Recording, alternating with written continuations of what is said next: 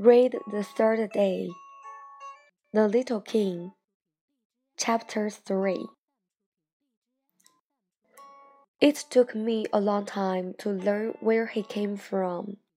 The little prince, who asked me so many questions, never seemed to hear the ones I asked him.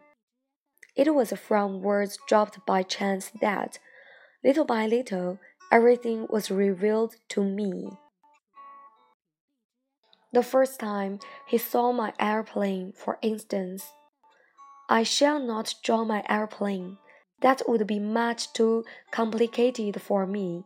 He asked me, What is that object? That is not an object. It flies. It is an airplane. It is my airplane. And I was proud to have him learn that I could fly. He cried out, Then what, you dropped down from the sky? Yes, I answered modestly.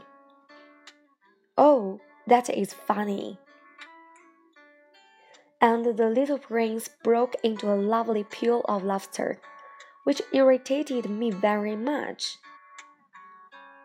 I like my misfortunes to be taken seriously.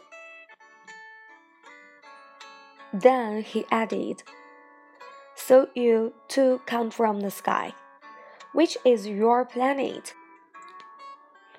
At that moment, I caught a gleam of light in the impenetrable mystery of his presence, and I demanded abruptly, Do you come from another planet?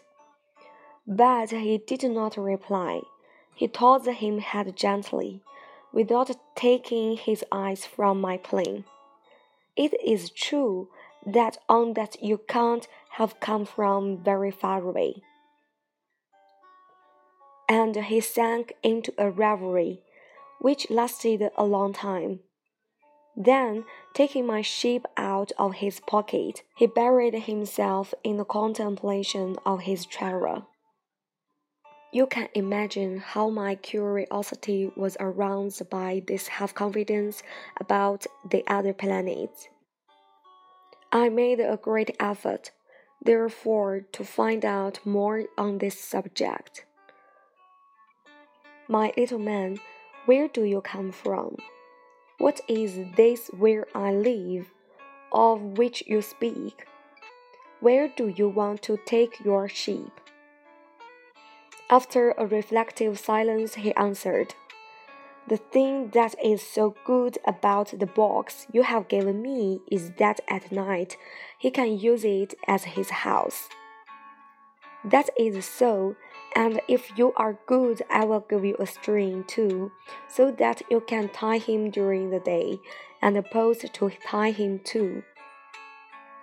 But the little prince seemed shocked by this offer. Tie him? What a queer idea! But if you don't tie him, I said, he will wander off somewhere and get lost. Brand broke into another peal of laughter. But where do you think he would go? Anywhere straight ahead of him. Then the little prince said earnestly, That doesn't matter. Where I live, everything is so small.